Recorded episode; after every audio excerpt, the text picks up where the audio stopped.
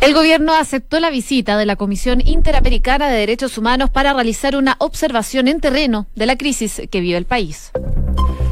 ¿Cómo les va? Muy buenas tardes, lunes once de noviembre, y seguimos con toda la información aquí en Duna, Noticias en Duna, donde revisamos las principales noticias, los datos, lo que se ha ido también discutiendo durante esta mañana, aquí junto a Josefina Bracópulos. José, ¿cómo estás? ¿Todo muy bien? Bien, ¿y tú?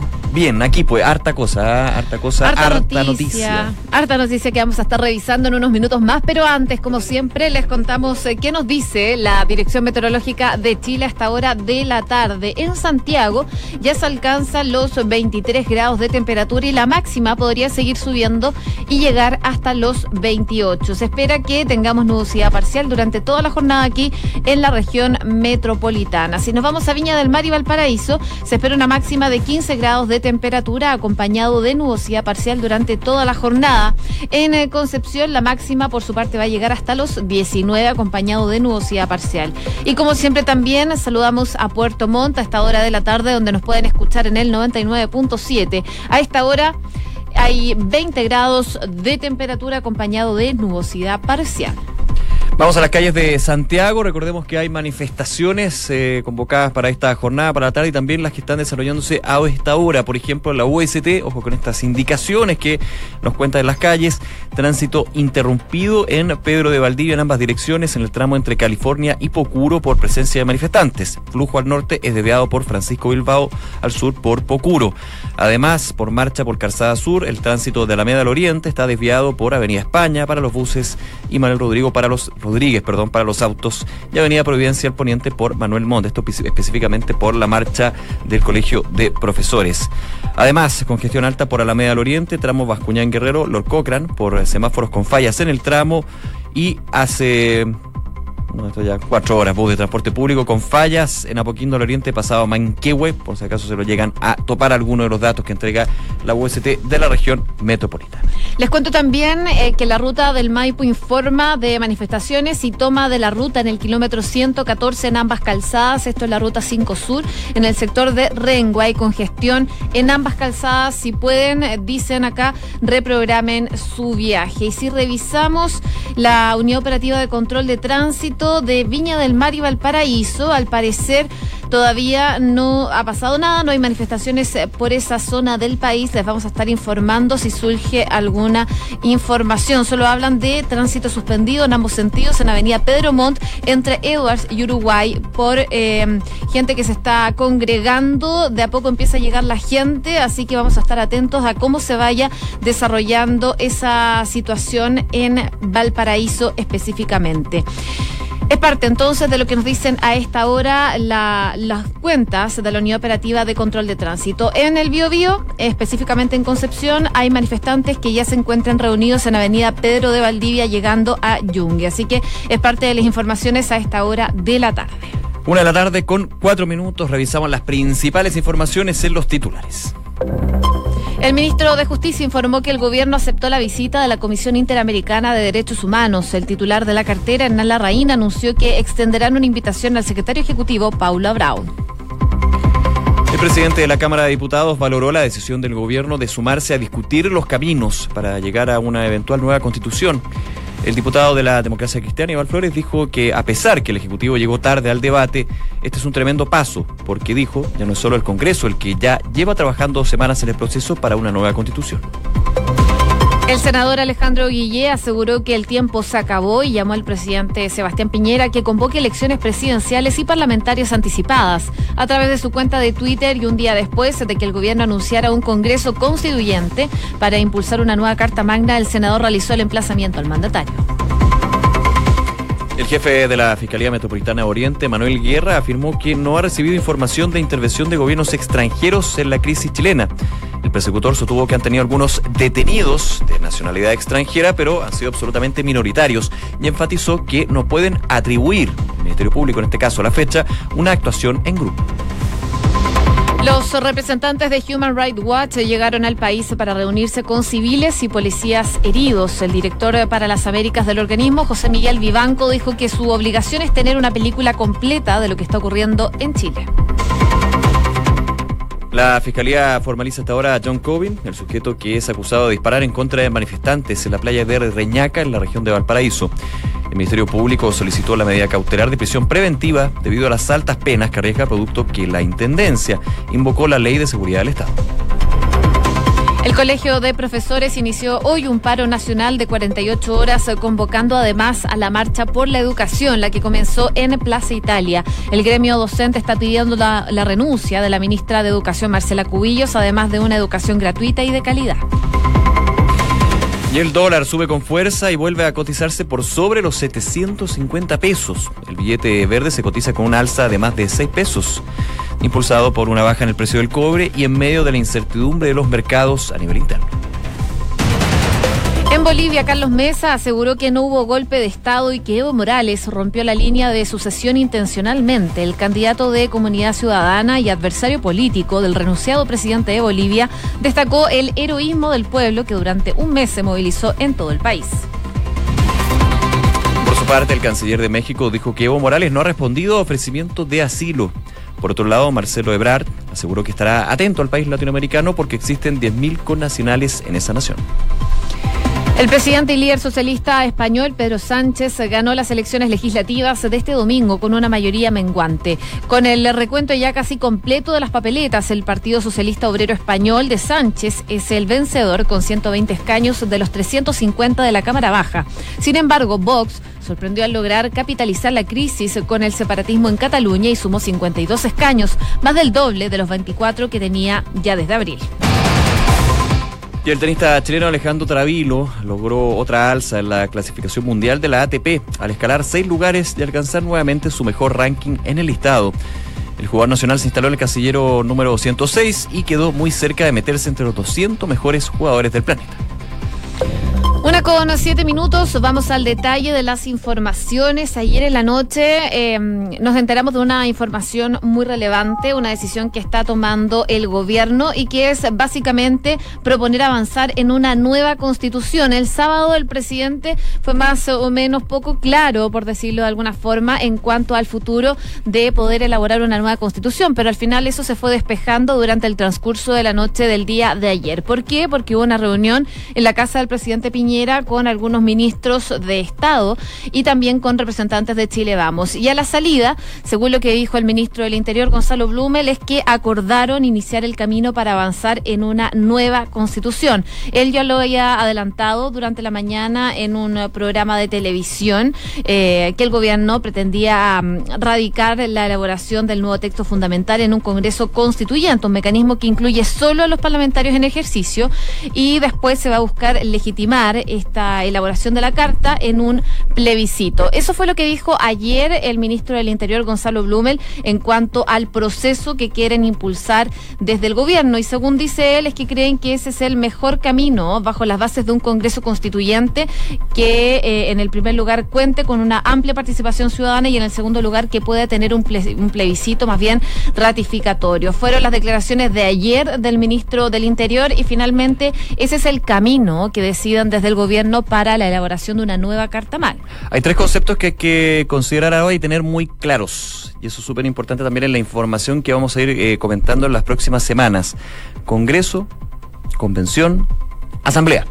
Póngale el apellido constituyente, porque esos son los tres caminos, son los tres caminos que actualmente existen justamente para llevar a cabo eh, una reforma profunda a la Carta Magna, a la Constitución. El gobierno está apostando a la, eh, al Congreso Constituyente. Ha dicho que justamente este tipo de temas tienen que pasar por la institucionalidad y por ende sería, en su caso, obviamente falta un camino para, para ver qué va a suceder con esto. Las conversaciones están eh, siendo llevadas a cabo por el ministro del Interior, Gonzalo Blumel, con eh, par- parlamentarios del oficialismo y Chile Vamos. Este Congreso Constituyente, claro, sería una comisión, por así decirlo, de eh, parlamentarios de la Cámara Alta y la Cámara Baja. Eso en algunos lados se ha tomado de muy buena forma, en otros no, porque consideran que la deslegitima- le- lo deslegitimado que también está el Congreso de alguna manera estaría coaptando eh, la posibilidad de entregar una nueva constitución o un cambio estructural a la constitución que luego sea ratificado en un plebiscito. Por eso algunos hablan de asamblea constituyente, algo que el gobierno ha descartado. no directamente, no en público, pero sí lo descarta en, en sus filas. Y está lo de la Convención Constituyente, que es más bien, yo lo estoy explicando muy, muy a la rápida, hay mucho detalle, pero evidentemente vamos a ir comentando varios días estos conceptos. La Convención Constituyente es un camino mixto en que se junta o se suma lo que es parlamentarios del Congreso, pero también de representantes de organizaciones ciudadanas y otros que se van definiendo tras las conversaciones. Esos son los tres caminos. Claramente ya hay una novedad con respecto a lo que señalaba durante la mañana en un programa de eh, Canal trece el ministro Gonzalo Blumel, y que era ratificado con bastante más claridad, faltan los detalles evidentemente, con respecto a que el gobierno estaría conversando ya a partir de hoy con las distintas fuerzas políticas para justamente definir el camino y lo que terminaría en un plebiscito para eh, que la ciudadanía diga sí o no a los cambios que establezca uno de estos caminos. Convención, Congreso o Asamblea. El gobierno claramente ha descartado más bien lo de Asamblea, pero también está dentro del juego. Y hoy, de hecho, ya hay reacciones. Por ejemplo, el presidente de la Cámara de Diputados, Iván Flores, lo comentábamos en titulares, quien eh, dijo que es un tremendo paso, pero que justamente hay que ver cómo se va desarrollando. Decía, ahora las respuestas han venido un poco a empujones, forzadas, y eso hace que la ciudadanía siga avanzando en sus expectativas, y cuando llegan las respuestas ya quedan chicas. Eso es lo que creo que ha estado pasando, las respuestas respecto a la nueva Constitución, agregando, más vale tarde que nunca. Hubo otras reacciones también provenientes del Senado, lo hizo el senador Alejandro Guillier, ex candidato presidencial también, hay que recordar. Eh, él eh, dice, eh, en cuanto a esta situación eh, que anunciaron desde el gobierno, es que el presidente Sebastián Piñera convoque a nuevas elecciones presidenciales y parlamentarias anticipadas uh-huh. en medio de esta crisis social. Según eh, Guillier, realiza este emplazamiento al mandatario, todo esto un día después de que el gobierno anunciara que se abría a una nueva constitución a través de este Congreso Constituyente. En palabras textuales dice presidente Piñera, el tiempo se acabó, el acuerdo de San Damián, refiriéndose a las declaraciones que dio ayer el ministro del Interior, es demasiado poco y demasiado tarde. La posibilidad de construir un nuevo Chile requiere que usted llame a elecciones anticipadas de presidente de la República y la totalidad del Congreso Nacional. Y en esta línea dijo que en esas mismas elecciones generales los chilenos y chilenas son quienes deben decidir el mecanismo para esta nueva Constitución.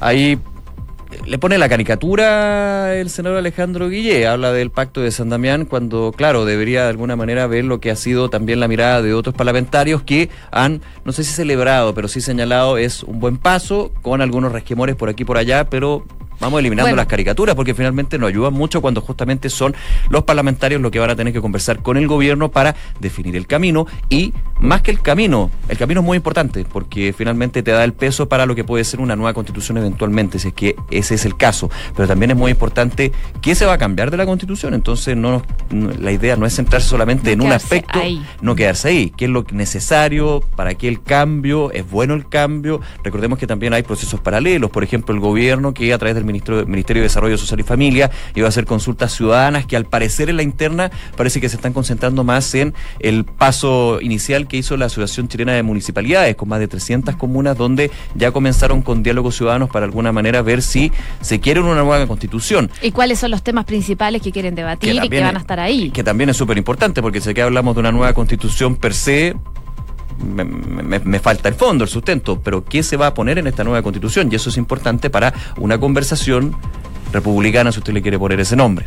Bueno, las declaraciones del senador Alejandro Guillier no fueron tan bien recibidas en todo caso en la oposición. Le consultaron sobre este tema, por ejemplo, al presidente del Partido Socialista y senador también, Álvaro Elizalde, sostuvo que las elecciones en el marco de la Constitución del ochenta es más de lo mismo. El desafío consiste en cambiar la Constitución, que es una camisa de fuerza que impide que las iniciativas antiabuso se hagan realidad. El Parlamento dijo, el parlamentario dijo que eh, les parece imprescindible que se convoque un plebiscito para que la ciudadanía se pronuncie, pero en general destacan eh, que es un paso el que ha dado por lo menos eh, el gobierno del presidente Sebastián Piñera. ¿Tardío o no? Sí. Bueno, habrá que verlo. Yo creo que va a ser muy importante, termino con esto, la educación cívica en todo este proceso, en todo este proceso, porque aquí se alega de un lado, de otro, que no saben de qué se trata, de qué significa la Asamblea, la Convención, el Congreso, porque una nueva Constitución que, que, que, que influye la Constitución. Aquí la educación cívica, como nunca, va a ser muy importante para que finalmente los caminos lleguen a eh, poder ir destensionando la crisis social y por sobre todo también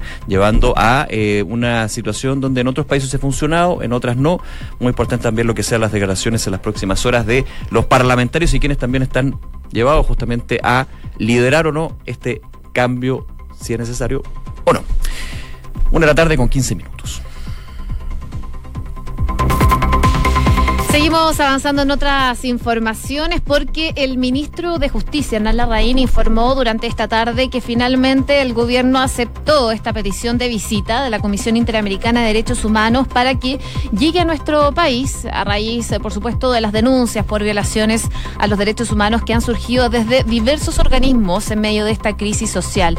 Según lo que dijo el ministro de Justicia, es que el gobierno decidió aceptar esta petición de venida a nuestro país, de la Comisión Interamericana de Derechos Humanos, a que venga una observación en terreno, para lo cual se hará llegar una invitación también al secretario ejecutivo de esa organización, Paulo Abrao, que estuvo la semana pasada conversando en Duna en Punto con Mónica Pérez. Ahí él comentaba que le habían hecho esta petición a nuestro país de venir a Chile a observar lo que estaba pasando, a seguir de cerca la situación de los derechos humanos, y decía que llevaban en ese momento un par de días, unos cuatro días, que no habían tenido respuesta desde el gobierno chileno. Finalmente, el día de hoy es cuando se hace público que el gobierno aceptó la visita de esta Comisión Interamericana de Derechos Humanos para ver en terreno lo que está pasando, sobre todo en cuanto a los derechos humanos en nuestro país. Claro, eh, también sumando lo que ha sido las medidas por parte de Carabineros. Ayer el general Mario Rosas eh, informó, también el Ministerio del Interior, que las escopetas antidisturbios van a ser acotadas, van a ser usadas de forma acotada cuando sea necesario, que también ha sido todo un tema con respecto a las lesiones eh, oculares, que llevan más de doscientos, de hecho un número bien, bien, bien impresionante, una carga muy negativa evidentemente. Así que se suma lo que es esta Comisión Interamericana de Derechos Humanos. Ya recordemos, hay una evaluación que entregó preliminarmente el día de hoy la Oficina de la Alta Comisionada para los Derechos Humanos de la ONU, donde se fueron tomando algunos de los puntos. ¿Ah? Se habla de eh, situaciones y denuncias muy preocupantes para niños, niñas, adolescentes y también adultos mayores, como grupos más bien vulnerables dentro de todo lo que ha sido el estallido social. Eh, decía el ministro de Justicia, con respecto a lo que tú decías, José, de la Comisión Interamericana de Derechos Humanos, hemos tenido desde el principio un diálogo muy fluido. Ellos nos hicieron un planteamiento con una serie de preguntas, todas las que fueron despachadas en una comunicación completa el cuatro de noviembre. Hoy en Quito, de hecho, agregaba, está citada una audiencia respecto a la serie de inquietudes a las que el gobierno, a través de distintos personeros, dará respuesta y para que se puedan formular también apreciaciones en esa materia. Bueno, entonces a la Comisión Interamericana de Derechos Humanos eh, se suma a los que ya están en nuestro país, este grupo de expertos que envió la Alta Comisionada de Derechos Humanos de la ONU, Michelle Bachelet, y este equipo de Human Rights Watch, que hoy comenzó sus trabajos. Ambos fueron convidados a venir a nuestro país para analizar esta situación en terreno por el gobierno. La Comisión Interamericana de Derechos Humanos había hecho la petición para venir también y hoy día le respondieron formalmente. Una de la tarde con dieciocho minutos. Noticias en Duna, con Josefina Bracópulos y Nicolás Vial. Hoy llegamos a un eh, rápido contexto de lo que sucede el día de hoy con manifestaciones, marcha, también poniendo un punto a que es una inflexión con respecto a eh, semanas anteriores. Ya llevamos tres semanas, veinticinco días, si no me equivoco, desde el estallido social del dieciocho de octubre.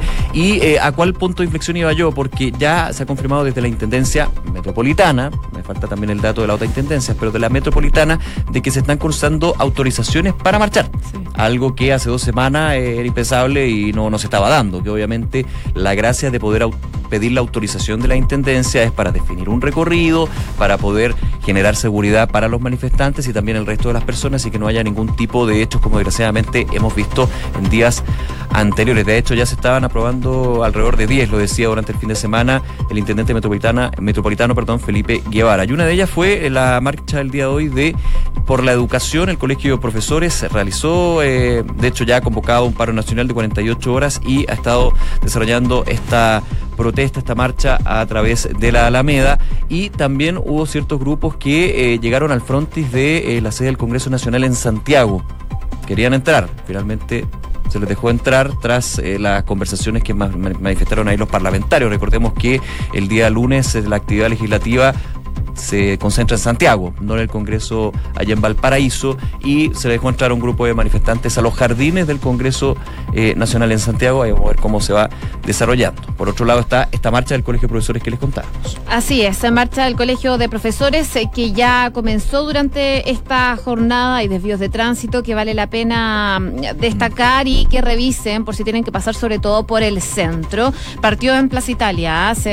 se van en dirección hacia La Moneda y lo que convocan es una marcha por la educación eh, en donde eh, piden también educación gratuita y de calidad, una marcha que se está desarrollando a esta hora aquí en la región metropolitana. Hay otras manifestaciones en otros puntos eh, del país, sobre todo en Viña del Mar y Valparaíso y Concepción, pero yo quería destacar lo que fue ayer, lamentablemente, lo que pasó en Reñaca, mm. esta manifestación que terminó muy mal, eh, luego de que una persona, un hombre, un ciudadano estadounidense, se bajara de su auto. Él tenía una pistola y John disparó Cobin. al menos cuatro veces, Joe Corby, eh, ciudadano estadounidense que hoy día eh, pasó a proceso de detención y lo último que se sabe es que quedó en prisión preventiva. Este ciudadano estadounidense, quien fue formalizado hoy por el delito de homicidio frustrado, luego de que el día de ayer le disparara eh, a manifestantes y una bala alcanzó a un hombre de treinta y tres años, le alcanzó en la pierna. Él fue trasladado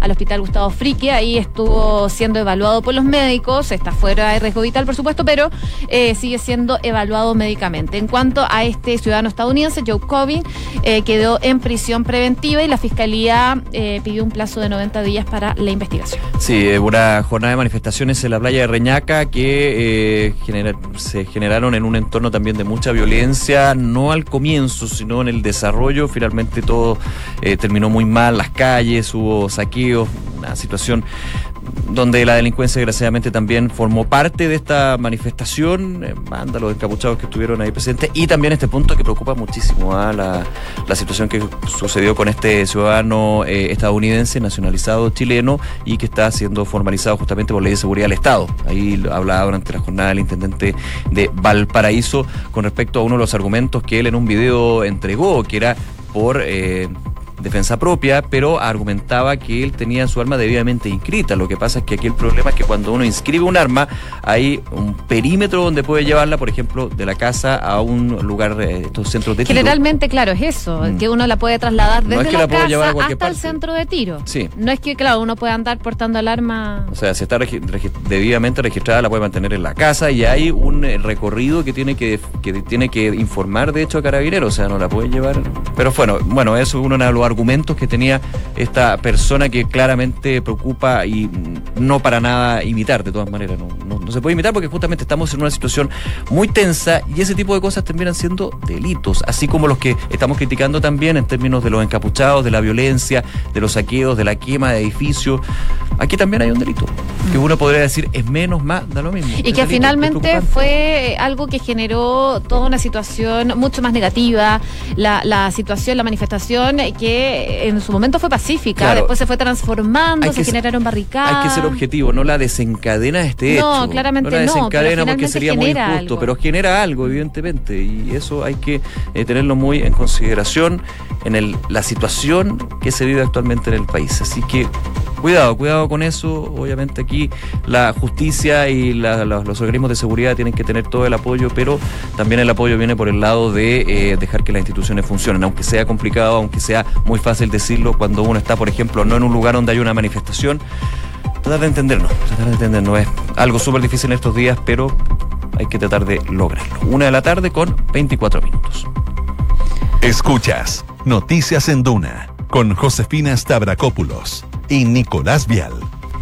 Y nos vamos rápidamente a Bolivia. Son días muy agitados, días muy noticiosos también. Ayer nos enteramos de la renuncia de eh, el presidente Evo Morales, también de su vicepresidente, y la incertidumbre es ¿qué viene ahora? ¿Quién va a ser el reemplazante? ¿Por qué? Porque los parlamentarios, los senadores, muchos han renunciado y esta sucesión se ha visto un poco nublada.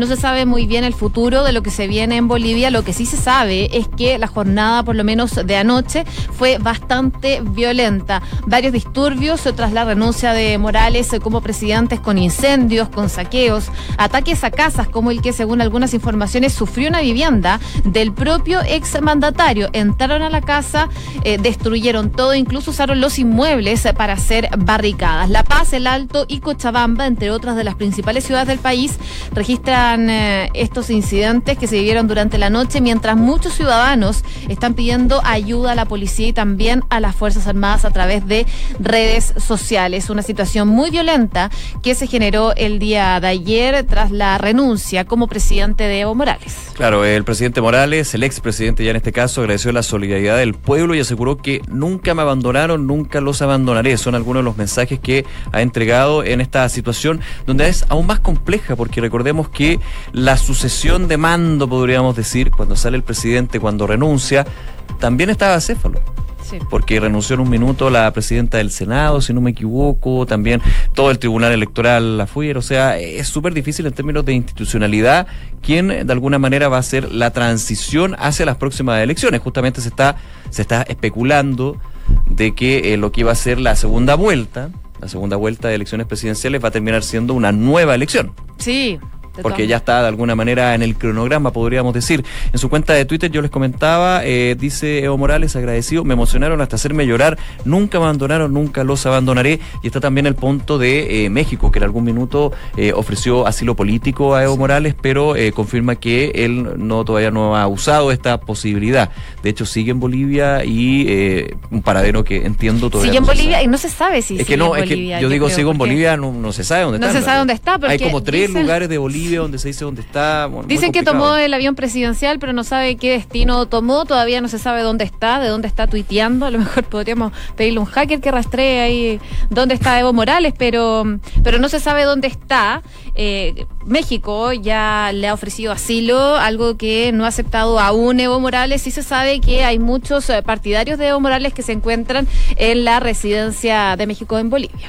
Una de la tarde con veintiséis minutos, revisamos las principales informaciones en los titulares hasta ahora. El ministro de Justicia informó que el gobierno aceptó la visita de la Comisión Interamericana de Derechos Humanos. El titular de la cartera, Hernán Larraín, anunció que extenderán una invitación al secretario ejecutivo, Paulo Abrao. El jefe de la Fiscalía Metropolitana Oriente, Manuel Guerra, afirmó que no ha recibido información de intervención de, terc- de gobiernos extranjeros en la crisis chilena.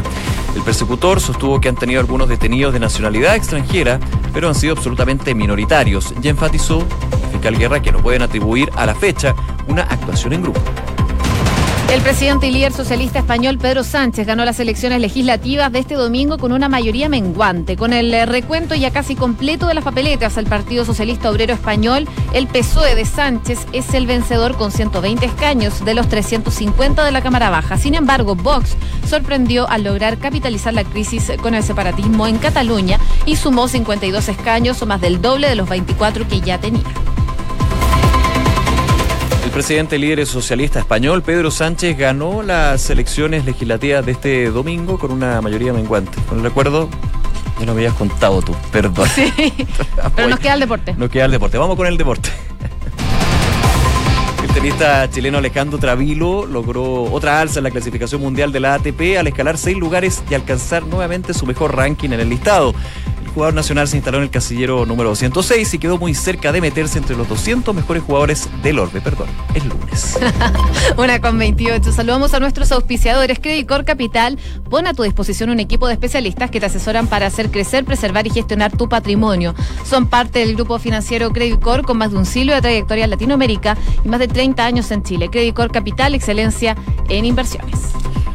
Inmobiliaria Armas, empresa líder en la industria con más de cincuenta años de trayectoria, te invita a conocer e invertir en sus múltiples y atractivos proyectos inmobiliarios de alta plusvalía. Conoce más en i armas punto c l.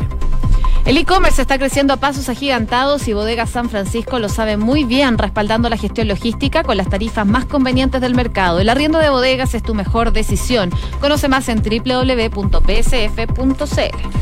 Banco Bice nuevamente fue reconocido en el primer lugar del Premio Nacional de Satisfacción de Clientes Pro Calidad en el sector bancos medios y fue elegido mejor de los mejores de la categoría contractual versión dos mil diecinueve. porque su motivación permanente es la satisfacción de sus clientes. Banco Bice, simple para ti. Una con veintinueve, nos vamos. Bien, a continuación la segunda edición de Información